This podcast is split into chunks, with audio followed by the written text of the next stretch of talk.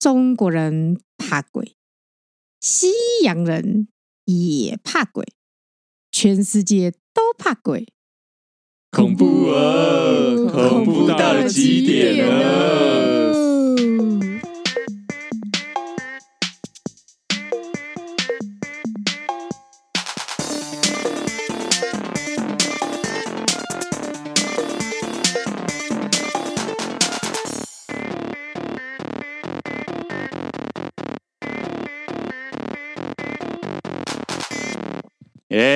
欢迎大家收听摩鲁啦，我是少佐，我是孔雀，我是 J， 我是太太。从刚才开场就知道这个播出的时间又适逢我们的台湾民俗月了，没错，按照惯也不是按照惯例啊，反正又是讲鬼故事相关的时候了，然后也是我准备要来水一集的时候，因为我很怕已经为了你们然后把那个整个录音时间调到你们早上我们现在是深夜就因为平常录的时候是平常录的时候是我们是早上，你们是深夜，要配合你们夜猫子的作息，现在是硬要就是颠倒过来，真的太好笑了。而且其实就是要请各位听众就是珍惜一下，这应该会是鲁拉的最后一集鬼故事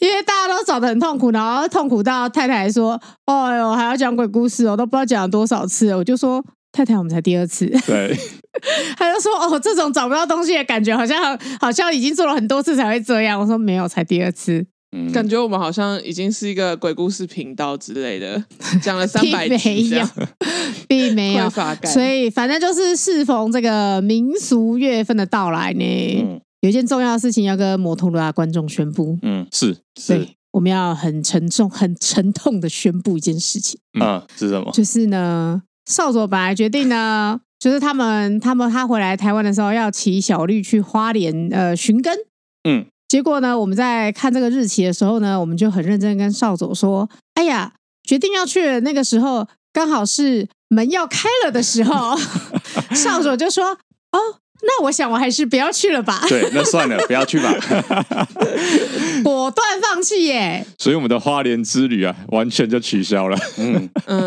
消了瞬间。不是啊，你要知道小绿现在就还是白牌车，按照就是公路总局对苏花改的那个通行许可，我还是不能走那种苏花改的隧道啊。然后再加上民俗月，我想了想，还是再看看吧。没有啊，你一开始其实很坚定说我们就去啊。对啊，你根本就不是这样讲。后来这个话题快结束的时候，我看一看，哎，这是鬼月欸，然后你就马上说，你立刻马上，你知道加了这个参数，把所有事情都改变，你知道吗？对啊，这是超快放弃哦。对啊，这个原因大概占 90%， 你知道吗？这大概很重要。而且一开始就是去这件事情，完全就是大家就是配合你呢，全部人都是配合你呢，每个人都说，哎呦，我们要挑什么时候啊？2到3天啊，这样你骑会不会太累什么之类的？都准备好请假了。对啊，都还想说，哎呀。这个时候要请2天假什么之类的，结果好，反正就是这样。各位听众，就是这是我们追踪到的最新的进度啦，不好意思，有关小绿，基于人身安全的缘故啦，基于少佐最深层的恐惧，好，只能说他很遵循传统啦，他是一个尊重传统价值的，没有是苏花跟北宜的问题好吗？现在。你想想看，我觉得你不要再牵拖了，你之前也不在意这件事，就是所有风险之前已经考量过了，但是你一旦加上鬼月，那个风险就崩就超过去了，对，超过极限值所以我就想有这种事吗？算了要不我要先骑经过北宜，然后现在是放暑假这件事情我们最一开始就讲过了，对啊，那时候我们觉得是可以克服啊，对啊，唯一不能克服是鬼门开，对啊，唯一不能克服的是他心中的恐惧啊好啦，所以就是就是这个原因，总之就是这样。如果最后小绿还是有出游的话我们再来跟大家分享，我们可能做一集就是 Vlog 之类的我最近好可以 反正太太就在我们车上拍一些奇奇怪怪的小废片这样子好啦，反正总而言之，其实这次要讲这些就是车辆相关鬼故事真的是蛮痛苦的，因为怎么搜寻素材都觉得看一看都觉得好像没戏啊，烧不到痒处啦。对，他有一句前阵子的流行话就是这又没有很恐怖。我是觉得烧不到痒处，反正我找了好多天，然后我最后就想说，哎，怎么办？我都找不到这样子，然后最后我还是找到一个故事，我觉得这个故事很值得说，然后我觉得这个故事蛮可怕的。好，来，2015年2月4号，大家还记得是什么日子吗？不记得，某一年的情人节，不记得。是2月4号，你不要乱说哦，差一个14。2015年2月4号是复兴航空空难哦，然后那一次空难造成43个人死亡，然后飞机在坠毁前是有掠过环东大道的高架，然后擦过一个计程车，对啊，然后坠海吧，然后呢，那一场就是我们刚刚讲到那个计程车司机，他是一个周姓司机，他跟他的乘客呢，虽然那个车呢毁了个七七八八，但是呢，这个周姓司机跟乘客就是只有受伤。那我来讲一下这个周姓司机，我跟大家介绍一下这个周姓，因为这个周姓司机呢，这个故事非常的恐怖。反正周姓司机他是一个50几岁，然后他本身有高血压跟糖尿病病史，然后在经过这个空难之后，如果大家有看过那台车，反正那台车的照片我们之后会补上去，他是基本上车头全毁，所以呢，他空难之后有重大的精神压力，反正就是 PTSD 啊之类的，所以这个压力导致他的慢性病恶化，所以他就有那个导致他慢性的肾衰竭，所以就是洗肾也是不远了。这个悲剧呢，当时的复兴航空呢赔了他20万啊，20万，先赔他20万啊，车子搞不好都修不完呢。来听下去，这个故事很可怕。赔给车行呢是146万。那为什么赔给车行呢？因为呢，这台车它的那台计程车呢，它是买的，但是车是登记在车行名下，靠行。但是贷款呢是周先生自己缴的，因为复兴要赔给那个车的损失嘛，所以他是赔给车主，也就是他赔给车行。然后他有提出他要再花25万元跟周先生和解，被拒绝了。所以周先生就是要同时呢，他要缴那台车的贷款，他为了要求偿，他还要再付律师费，然后其实后来车商呢有要赔给周先生一台新车，可是那台车呢就被车行拿走了。新车被车行拿走，对，然后车行还跟，然后周先生就说，可是我这样就没有生财工具啦，而且我还要再付车贷什么的，他就说，哦，那你就要自己去跟复兴航空求偿。我的发！所以周先生呢，他就跟复兴航空还有当时的机师，因为这个空难的悲剧好像是机师在起飞的那个程序操作问题，对，操作问题嘛，所以他就跟这两个人求偿400万。复兴航空因为已经申请破产了，所以他不赔。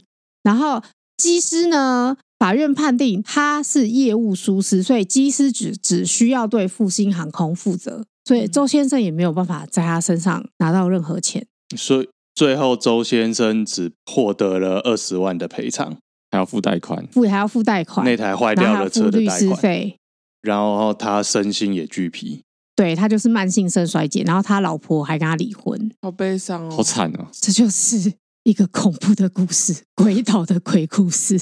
感觉很鬼，这就是是不是很鬼？常说这故事是很可怕，人比鬼可怕啊。对啊，而且这个故事没有什么人知道欸。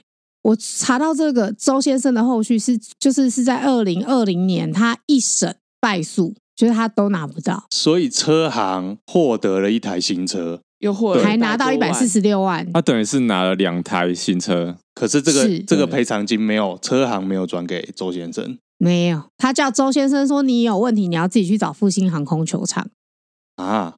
这车行偏激吧欸，这有点过分，这已经不是偏鸡巴了吧？这只是偏鸡巴吗？这没有偏的，这是非常鸡巴欸。是，没有，我就想要婉转一点，其实没有。这个很可怕吧，对吧？很可怕，可怕到讲不出话来。真的很可怕，好悲伤欸。我那时候看，觉得好恐怖哦，这比鬼故事还恐怖欸。对啊，这完全没有任何的保障欸，就是你作为一个计程车司机，就是他就是那天他在上班，你要想看他在上班，然后突然就是有一台飞机这样直接这样把他车头全毁，他当下真的是吓死了，真的。然后他有 PTSD， 然后他加上他的慢性病，导致他身体机能在快速的恶化的同时，他还要继续缴贷款，然后他求助无门，他还要再找律师，律师就要付律师费。嗯，他已经50几岁了，他就一直不断被冲康哎。他感觉就是过了人生最糟的一天，他下一步会变小丑之类的，就是变成蝙蝠下面的小丑。对啊，你就是觉得他下一秒就烧掉车行，我可能都不太意外了，因为靠行的感觉根本没意义了。对啊，那个新闻有说他们有去就是采访他的同事，他同事就有说他有想说要去关心他，但他好像就是可能就是也不怎么跟大家交流什么之类的，很正常啊。我想说他应该觉得你们这些都一伙的啊，就是超干的吧。他该不会还要再陪那个乘客吧？应该是没有，那时候没有查到。嗯，因为这是2020年的新闻了，然后现在已经是2023年了，所以我也不知道周先生的后续是怎么样。但是，就是希望大家都可以听到周先生的故事。好，希望法白写一集哦，就是写一篇文章，帮忙就是骄傲这件事。最一开始是我先看过那一台被撞的计程车，嗯，后来有人把它表存下来，我觉得那时候看到就觉得。哇，然后那个对很惨，然后那个告示牌还说、哦、那个司机到现在都不敢上路啊，他心理压力很大。那时候我还跟孔雀说，哎呀，这个司机真的是心理压力一定超大，创伤哦，这什么的。嗯，就后来看他的故事后面想说，哇，他已经不只是创伤的问题了，对啊，他家破人亡，妻离子散，这已经活不下去了。他感觉被整个世界背叛，他被这个世界击垮了耶。哇，我们第一个故事就这么沉重了。对，怎么样？我现在有没有让大家觉得就是觉得非常非常的沉重，非常非常的恐怖？就是这就是一个鬼岛的故事，太可怕了，好可怕，很可怕吧？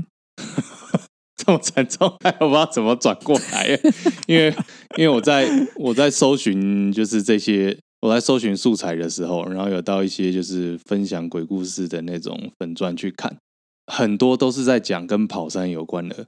发生的故事，可是其实都大同小异。反正要嘛就是你跑一跑，然后突然出现你熟悉的人，然后通常都是说你跟他跑一跑，然后你熟悉的人突然在后面追上来，然后说你跟前面那个人干什么，然后那个人见不见、哦、这样子，诸如此类，很多都是类似这种公式故事这样。所以我后来看一看，我觉得比较有趣的是有人分享说他是做车辆维修的，然后他说他觉得他做这么长的车辆维修以来，他觉得最经典的就是客人在保养车子的时候，在车子面前说啊，车子一直修啊不好，我要换车啊这样，然后车子就不出一个礼拜内就会严重故障，掉漆就算了，然后还会坏一些就是看起来都不会坏的东西这样子，然后会这种掉漆状况会一直下去，直到那个车主跟自己的车子道歉这样。车子生气了，对，只说道完歉之后车子就好了吗？对，这其实就像99神的故事嘛，就是说你器具用久了可能会有感情，然后你可能会它可能会有灵也说不定。但我觉得比较有趣是底下的留言啦，底下的留言就正方反方都有这样子。看到一个就是算是反方意见吧，反方意见就是说，我觉得不一定，因为之前呢在大渡路我骑着我的 FZ 啊，我一直鼓励我的 FZ 啊说加油，你可以追到前面那台 NSR， 结果最后他还是没有追到。你觉得 FZ 啊追得到 NSR 吗？我想都不会想。至于一个 FZR 车主爱护自己的车，请不要去跟 NSR 谈速度，我们还没有准备好。而且你强迫他对啊，我也不能说什么加油 JR100 追上 FZ 啊，不可能吧？可以啊，如果是我骑的话。重点还是骑车的人。这是我在搜寻各类跑山的故事里面觉得稍微比较有点有趣的啦。哦，好，而且偏有趣的故事。难怪他刚刚一直接不下去，想说我要接一个趣闻嘛。对，刚才真的太沉重了。而且就是回头想想，如果就是车主去修车厂修完，然后车子一直掉下出状况，一开始会直接怪车厂吧，所以车厂如果遇到这种事情压力也蛮大的车厂就直接从那个仓库里面拿出什么那个冥纸啊还有线香啊，然后说我觉得你需要的是这一个啊，不是应该要拜机油之类的吗？就是把机油然后怼好，然后放在车子前面，这样说请你不要生气，接下来这几罐机油请你喝。不是通常就会去庙里就是做一下啊，那个帮车子收金，对啊，帮车子收金是这样吗？没有啦，就那叫什么？我有点忘记了。车子到底是车子，好像是一个既坚强又脆弱的生物啊。有些事故车会去做这些事啊，对啦，对啊，有些就是稍微出过小事故的车子，如果要继续开，好像还是会去做一些仪式，这样子，做些法事就对了。哦，对啊，我记得行天宫好像关公庙就是可以做这件事，印象中。好，那讲到跑山，我也是有一个跑山的故事。我讲的是北宜的跑山故事。就是以前我们大学的时候啊，不是通常大二学生都会帮大一学生办迎新宿营嘛？就是有几个大二的学生，他们就是打算在暑假大概8月中8月底的时候，先提早回去花莲，先筹备活动。所以他们就几个约就从台北出发这样子。那他们大概是6个人4台摩托车，因为暑假嘛，跟我们一开始节目讲的一样，就怕猴子很多。所以他们就想说啊，我们提早一点出发，天还没有亮就先出发，那到宜兰的时候可能刚出太阳，可以吃个早餐，然后再到花莲大概才中午而已，也可以避开夏天炎热的天气这样子。那出发之后北宜公其实都还蛮顺的，他们都顺骑这样。他们还有分配车队的顺序，就是有带头的，然后中间2个有载人，然后后面有个压尾的。差不多到了9弯18拐的时候，那个压尾的人他又突然开始飙车啊，就一路飙下山。他不是压尾，所以他不压尾了，他就突然飙下去了，他就冲到最前面。对，然后就一路冲下去。那后面中间那2个人想说，哦，大学生嘛，想说哦要来冲了，要来飙了，是不是？那我就继续就是跟着他一起往前飙。然后那个带头的就很不爽，想说干啊，不是都讲好大家顺骑嘛？但是他就是好啊，那我就跟大家骑下去这样，但就变成带头的人变成最后面。那这一段路其实也没有出任何问题，就是最后他们还是到了在宜兰目的地的那个早餐店汇合了。请问是宜兰的麦当劳吗？这就不多说了。好，你说，你继续。反正呢，就是带头人就是比较晚到，他骑慢慢的，然后他就进去早餐店的时候，就看到就是大家已经就座了，然后他一看到他们就是觉得哎，突然那个火就起来，就想要说就是先干掉他们一下，想说哎干，不是说好了就是要慢慢骑嘛，然后怎么大家队伍都乱掉，然后他飙车这样子。然后他就指着那个压尾的说，哎，你干嘛突然飙那么快？然后那个压尾的人他就说，他在9弯18拐那个时候之前，他突然兴致一来，在那边吹口哨，就吹，发现那个眼角余光好像有一些什么影子，他很害怕，就直接往下冲。然后这个时候呢，就是老板就走进来，老板就跟这些同学就说：“哎，那你们不要坐这个小桌的，你们坐大桌的，你们有7个人。大白天的呢，已经刚出太阳而已，刚出太阳。故事就到这边结束。老板看到了什么？不是大白天的，出太阳呢。”没有，对啊，没有，有些人会说，这是一个清晨的时候，是最阴的时候。对，你说应该这样说 ，Twilight Zone 那个时候，不是，是有人是说，就是在夜晚跟白天的交界，就是不管是日出或者是日落，这个交界刚好就是一个出入口啦。对啊，有这种说法啊。对。干嘛每次吹口哨？北七哦，你知道这个。讲完之后，我想到所有预设条件，你想想看，是清晨的北宜，然后是骑车吹口哨这件事情，这完全是现在就是，如果你还会去北宜跑山的话，你想避开猴子群会发生的事情，你知道吗？因为很 RV 啊，对啊，就算你没有要远行到就是什么花莲，你现在想要骑个北宜，然后你想要避开猴子，一定是挑清晨那个时候啊，一定是啊，对。然后如果是你清晨快天亮，然后那种就是朝露的感觉很轻快，你可能也会想要，是我可能也会想要吹个口哨，对啊，而且他们是慢慢骑，所以很惬意，对啊，突然之间就会，为什么要吹口哨啊？有时候就会想唱歌嘛，会唱歌，但为什么要吹口哨？有些人习惯是吹口哨啊，有些人是唱歌啊，好神秘哦。有些人是跳舞啊。我唱歌挂的，Lucky。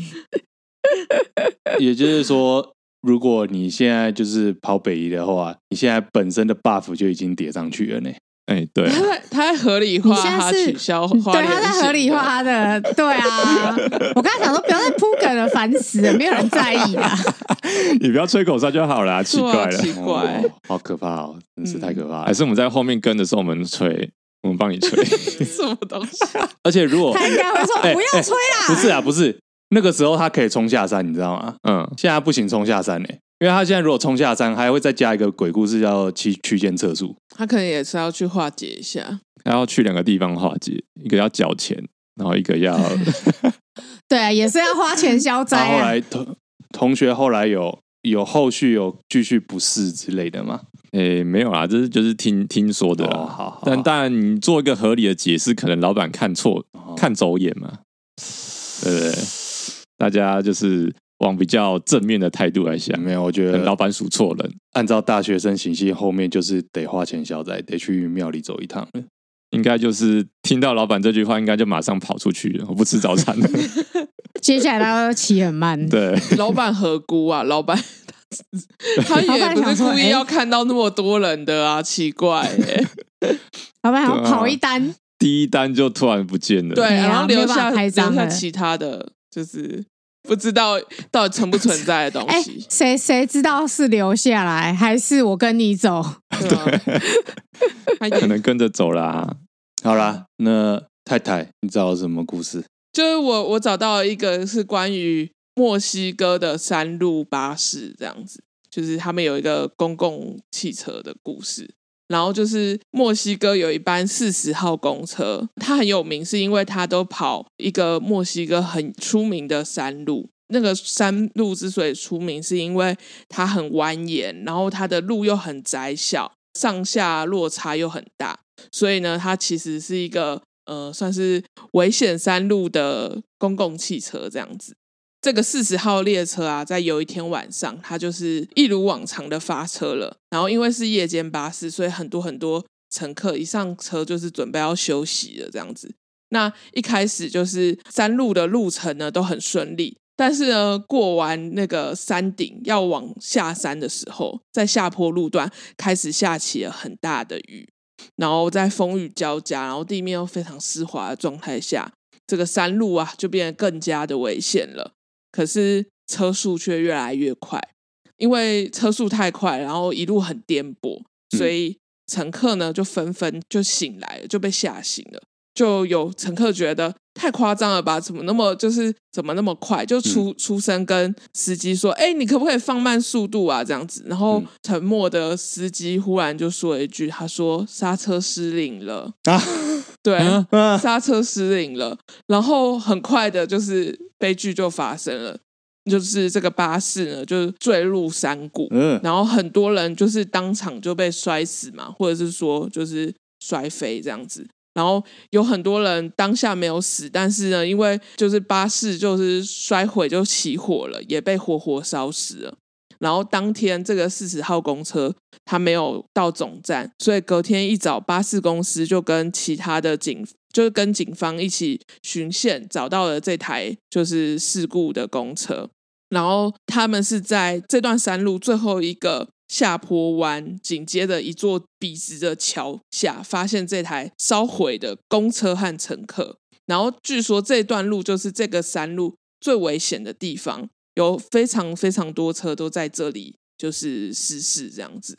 据说发生这件事情的时候，这条路比现在还要窄，因为我有去 Google 这条路的这座桥，它是双向窄的双向道这样子，但是听说它以前只能就是一台车经过这样子，是没有拓宽，对，还没有拓宽。然后他说，就有人传说，就从那天开始，如果你深夜想要在这条公路上搭公车，40号公车呢就会停下来为你开门。不能上去吧？然后你如果上去的话，你会发现这台40号公车非常的老旧，可是呢它维护的很良好，就是不是那种破破烂烂的车。对，然后上车后呢，你会发现，假设你是一个人上去，你就会有一个座位；你是两个人上去，就会有两个座位。以此类推，有空位就 对，有空位，但是就是空位的空数刚刚好，永远都是刚刚好这样子。然后，他这样子讲，不就代表真的有人做到吗？对对对，听我说下去。但是呢，就是你上车的时候会发现，虽然是深夜巴士，但所有人都是醒着哦，然后没有人睡觉，也没有人讲话，大家都打扮得很体面，但是看起来却很像古代人，就是很像是。例如说不是当代人就对了，对，不是我们现在可能就是2023年的装扮，而是可能是几十年前的装扮这样子。对，还有可能手上拿的是那个折叠式手机这样，然后会有 Nokia， 对，可能有可能。然后没多久那个，因为中南美洲的公车都会有车长，然后车长就会开始查票，可是车长不会对你查票哦。然后在你顺利下山之后呢，这个司机会就是要求你下车，他会指定你下车，然后他说你现在马上下车，我不跟你收任何费用，你不可以跟他说哎，还没到站啊什么的，司机就会跟你说你现在就马上下车，在我关门之前你都不要回头看，不然你永远不能下车哦。然后就是会有两种人嘛，一个是听话的人，就是下车之后呢才回头看，你会发现就是这台公车完全消失在山路之中，像是它从来没有存在过。然后另外一个，如果马上回头的话呢，你就会发现这台公车变破烂公车，然后里面的乘客就是都是骷髅这样子。过几天这种不听话的人就可能会发生意外事故死亡，然后人们都会传说他是被40号巴士接走了。哦，对，但是听话人来讲，对听话人来说40号公车还蛮有，是一个温馨的公车。对啊，他对于就是在山路上半夜搭车的人伸出援手，没错，然后把你再送到地点之后，就是让你安全下车，他只是要求你就是要遵守，不要看我，要遵守人家的规则这样子。其实是一个偏温馨的公车。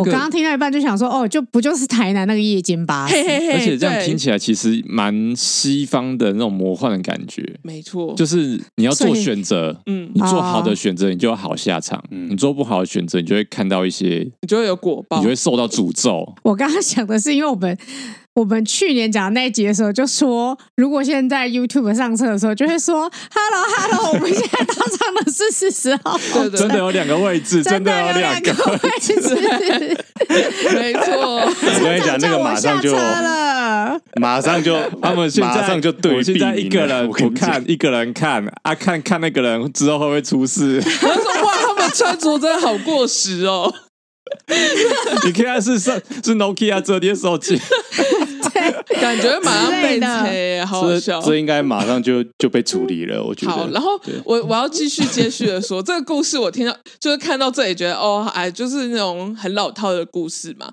但是我后来就我刚刚不是有说到，我有真的去 Google 那座桥嘛？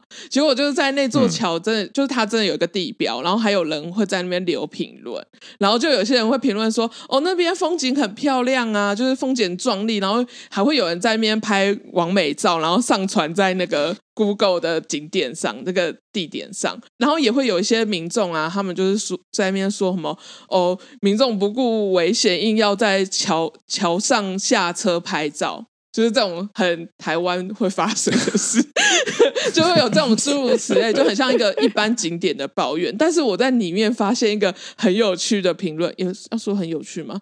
有点神秘的评论，就有人说这座桥下的，因为它就是桥下就是悬崖，然后有很多那种奇石，就很多尖锐的岩石这样子，然后所以一般人很难下去探索啊，或者说搜索，然后当局也没有在那附近放监视器啊或者摄影机这样子，所以呢它其实这座桥下其实是犯罪集团界很知名的弃尸地点哦，对，综合起来觉得是一个好像很多故事的地点，好像晚上会有很多人的地方，哦，对对对，晚上会开趴，晚上会在那边烤肉吧，夜总会，就是对。好，等一下，你讲的烤肉是哪种？是拿烤食的那种烤肉吗？不确定，就是聚餐的意思啦，狂欢好不好 ？Barbecue， 对啊，好 ，Hola amigo， 对啊，可能就是在那个他们的万圣节的时候，诶，是万圣节吗？亡灵节的时候，亡灵节的时候，很多人在那边，你知道，就是按照人比鬼恐怖这种说法，再加上太太刚才搜寻这种听起来原本温馨的故事，就会让人突然想到，哎，这会不会是犯罪集团放出来的那种要人避开的消息？哦，这也是个合理的解释，就跟以前说什么台湾海岸线有僵尸出没，你知道吗？嗯。啊有吗？谁说？这是你自己编的，听起来超像你自己编的、欸欸，不是真的好不好？哎，你们不要搞得我好像很像时空穿越，你知道吗？你可以告诉我，我手上拿的虽然是 iPhone i11， 但至少是智慧型手机，不是3310，好不好？人事时地物，请问一下，你是在何时何地？由谁来告诉你这个故事的？就那种小时候会看到那种什么儿童读物啊，儿童读物就会说什么，就是会说什么说害怕说什么台湾沿海岸线谣传有僵尸出没啊，就是那些儿童读物就会说哦，这些谣传都是犯罪及走私集团为了要不要让闲杂人等靠近所放出来的谣言。请各位好宝宝，就是不要害怕这种无稽的谣言。儿童读物为什么要讲犯罪集团的事？我想问一件事情，你们都没听过？到底是 zombie 或是跳跳跳的僵尸？我不知道，反正就是是中国的僵尸还是西洋的僵尸？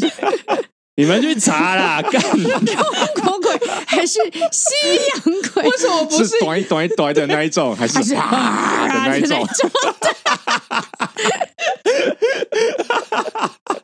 我就是想问，到底是跳到海上吗？还是怎么样？对，他是跟着浪花在跳，你会看到他，还是说他会爬在？而且我要说，我刚刚在想说，他说如果是扫帚小时候那个年代，可能是。1990年代的儿童读物会讲这个，然后那2023儿童读物就会告诉你说，传说那个台中的消坡块里面都是人这件事情是无稽之谈，请小朋友不要相信。你手上拿的是魔宫庙的定期刊物吧？就是可能会就是在那边洗白啊，然后就会有阴谋论说。他会讲这个是因为他黑道不想让你靠近对，没有看物就会说这传说是黑道不想让人靠近，或者是说传说是大家对于那个台中地区治安不佳的穿凿附会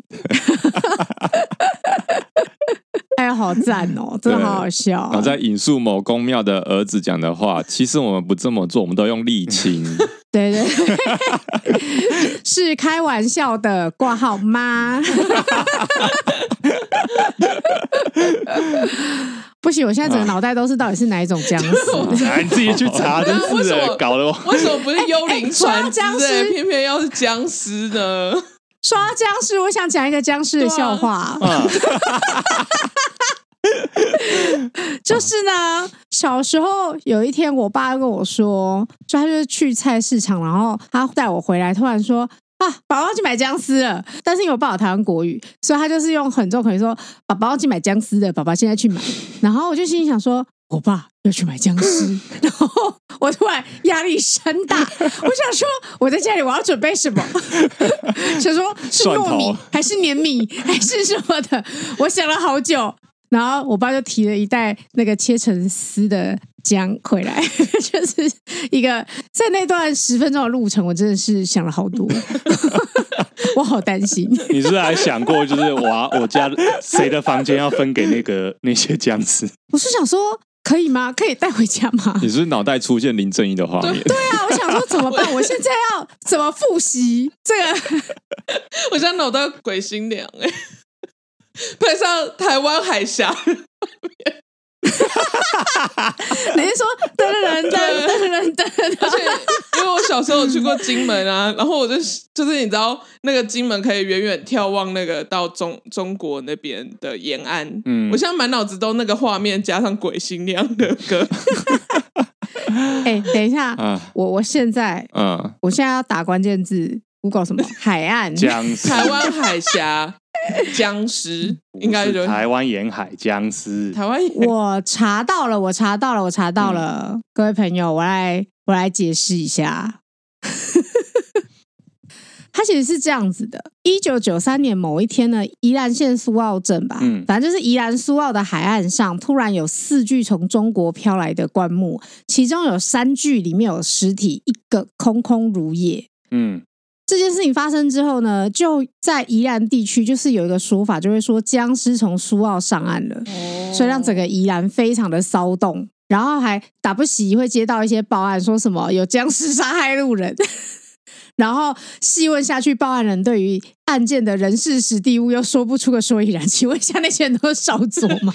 干我屁事啊又说不出个所以然，很烦那以讹传讹的台湾人。我找到的是南部海岸的，没有，还有，然后这个传闻又传到台湾各地。嗯，所以呢，比如说高雄呢，就是会有说观音山有僵尸出没，甚至会跑到附近的校园去。突然想到那个以前校园不是有很多什么以前是坟场啊，或者说以前是军营啊之类的那些，不知道他们鬼军人你是说在地的就是会不会抢地盘就对了，对啊，不知道他们会不会分出胜负。对，然后总之呢，这件事情有造成媒体的，就是造成媒体跟政府的关注，因为那时候其实才刚解严，没有很久，所以他们那时候就是有认真去追查，结果追查之后呢，他们觉得是2个谣言来源，一个就是苏澳海岸的棺木事件，第2个呢是说可能是当时的走私犯为了使走私活动能够顺利进行不被干扰，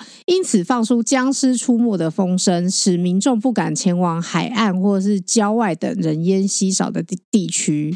你看我说没错吧？不是啊，这个我觉得政府在那个想要找一个由头，他只是就是跟你说，你看这些都是捕风捉影，其实就是犯罪集团放出来的风声。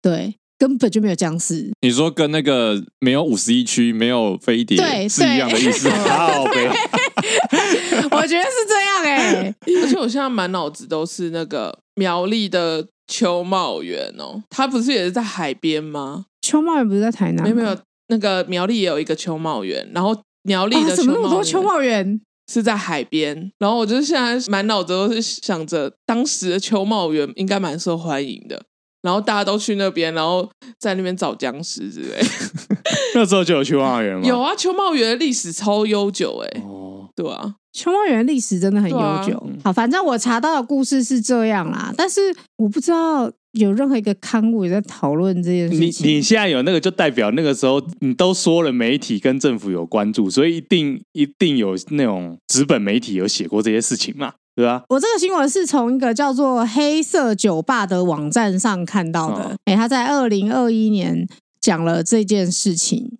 说到就是政府辟谣这件事情，我忽然想到一件事情，就是我好像可以接我原本找到的另外一个故事，也是跟公车有关，就是因为其实这个故事我个人觉得好无聊，但是就是我后来有一个小小的结论，我觉得跟政府辟谣也可以接上这样。那我就讲一下，就是其实我最早找到关于巴士的鬼故事，也不能说，应该说灵异故事，是就是新加坡有一班405号巴士，然后这个巴士呢，它是1年之中只有短暂几天营运的巴士，只会在一些就是需要慎终追远的节日运行，例如说什么清明节啊、斋戒月啊、猪灵节之类的，然后它会往返市区和一些偏远的墓园、灵骨塔，然后有点像怀恩巴士，而且它有一些特别的规定，例如说它只在白天运行，然后或者是说这个路线呢，他们只会让有经验的年轻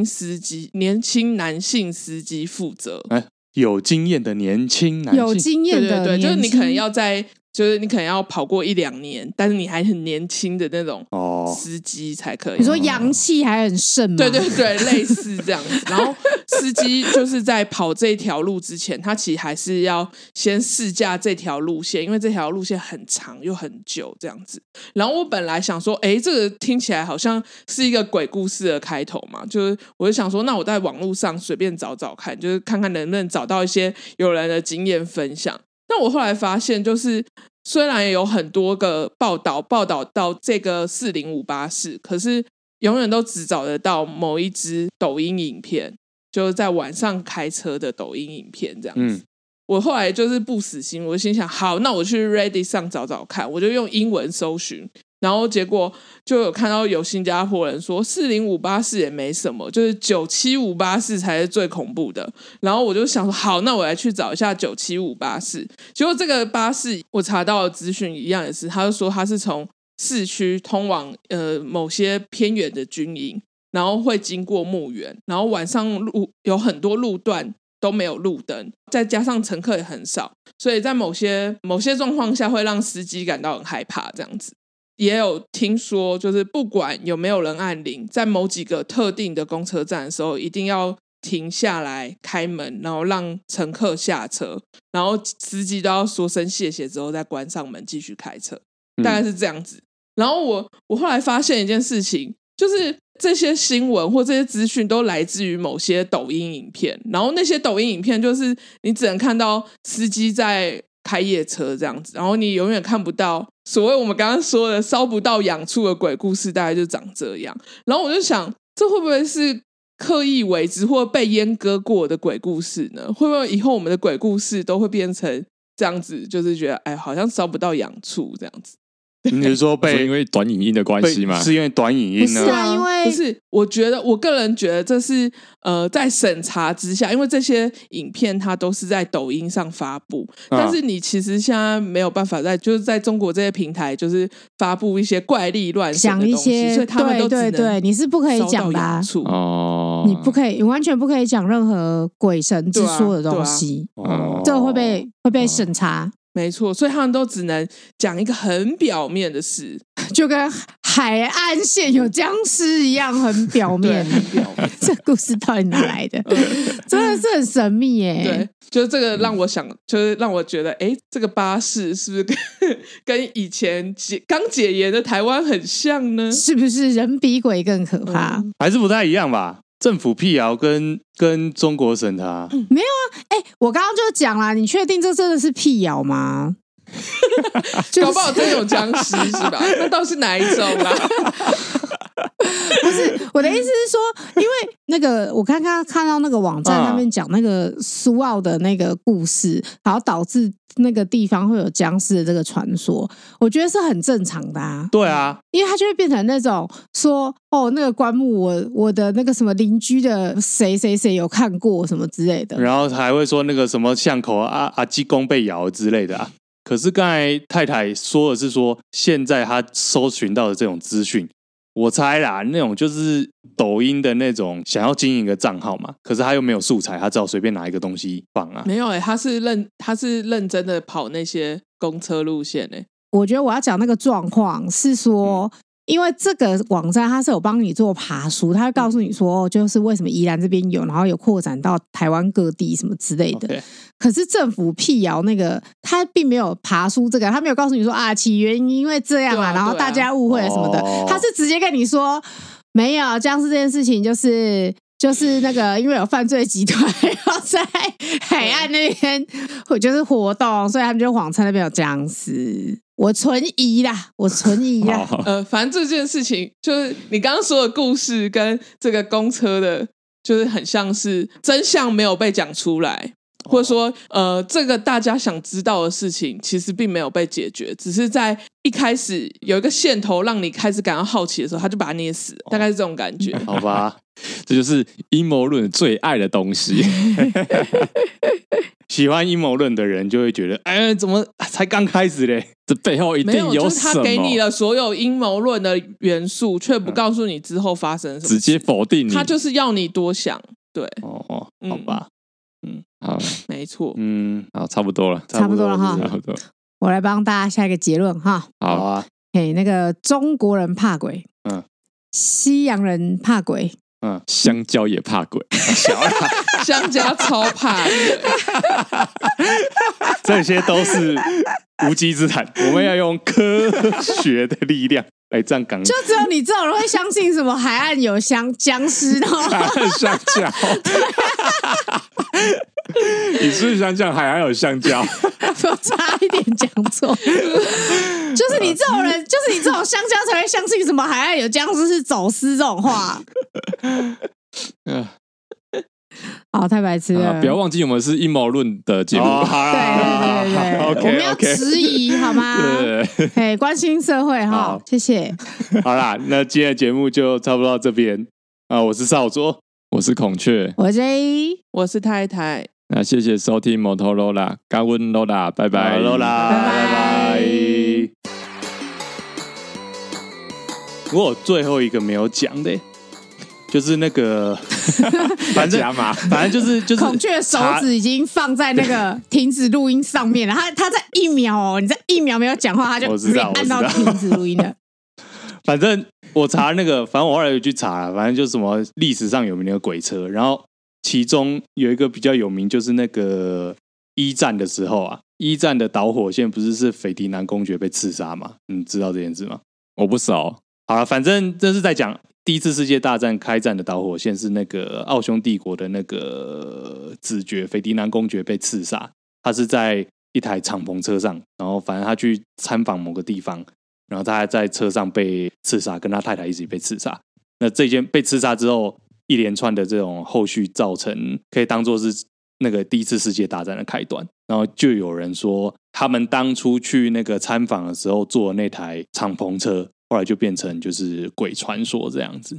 他们当初参访的时候，那台车突然就是在杀手所在的咖啡馆外突然就熄火了，导致那个杀手有机可乘，就是攀到车子上刺杀那对那个斐迪南公爵夫妇。这样我也没有很熟，我只是知道这件事，我也没有很熟，所以我就去翻一些其他的那种算是网络资料啦。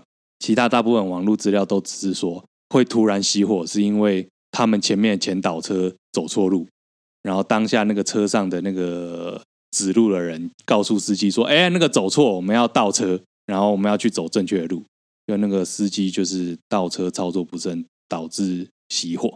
嗯，所以搞了半天，这是一个三宝驾驶导致世界大战的故事。这就是我去开那台车会发生的事啊。因为如果他是手排车的话，很容易不小心，那一定是手排车啊，那个年代，我觉得不小心就熄火了，那很容易，好不好？对啊，对啊，对啊，对啊！这是三宝吗？你怎么可以这样讲？对啊，你怎么可以这样？这是三宝吗？这不就是一个操作不对啊？哦天哪！你看有一点错就会被说是三宝，拿来说也三宝不意外。对啊，你就没有熄火过哈？好，那我修正一下，这就是一个驾驶技术不精导致世界大战的故事。哦，好哦，谁知道他是不是被收买的？有可能啦。对啊，对啊，说明他是故意熄火啊。他搞啊，阴谋论。2个礼拜前就开始3不5时就故意熄火一下。我练习什么熄火？对啊，还说什么？哎，这车子怪怪的哦。他就是要铺一个车子怪怪的梗。OK， 对，他铺了2个礼拜，你不知道。有可能，对啊，就跟你要离职前，你就会先就是你要去面试的时候，就会说我最近头有点痛，对啊，你都是要铺成自己演出啊，不然怎么？